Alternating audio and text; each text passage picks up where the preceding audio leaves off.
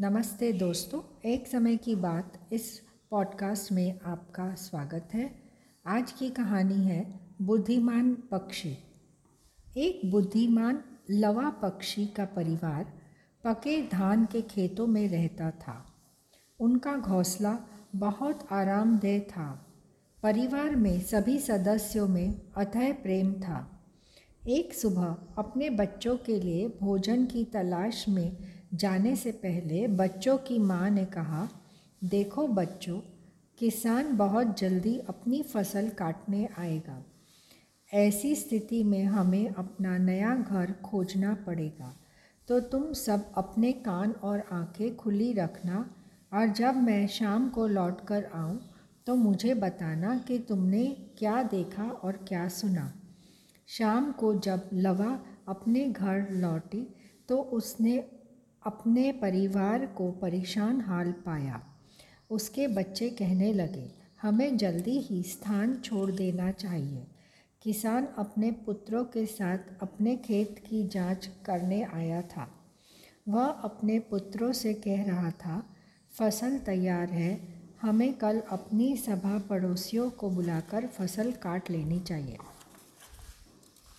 लवा ने अपने बच्चों की बातों ध्यानपूर्वक सुनी, फिर बोले, अभी कोई खतरा नहीं। कल होशियार रहना। किसान जो कुछ करे या कहे, वह मुझे शाम को बताना। दूसरे दिन शाम को जब लवा वापस लौटी तो उसने अपने बच्चों को बहुत भयभीत पाया। माँ को देखते ही वे चिल्लाए, किसान दोबारा यहाँ आया था, कह रहा था, यह फ़सल जल्दी ही काटी जानी चाहिए। अगर हमारे पड़ोसी हमारी सहायता नहीं करते तो हम अपने रिश्तेदारों को बुलाएँगे।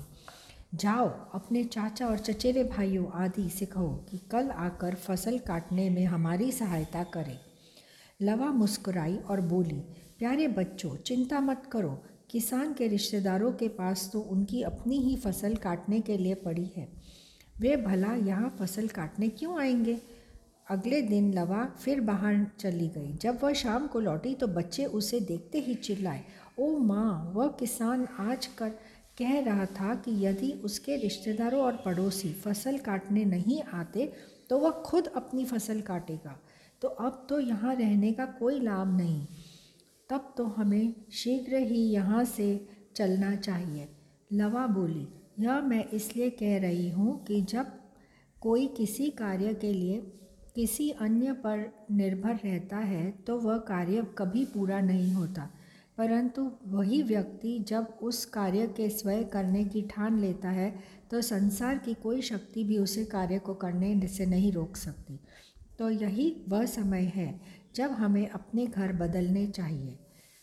इस कहानी से हमें दोस्तों यह सीख मिलती है कि आत्मनिर्भरता श्रेष्ठ गुण है। Happy listening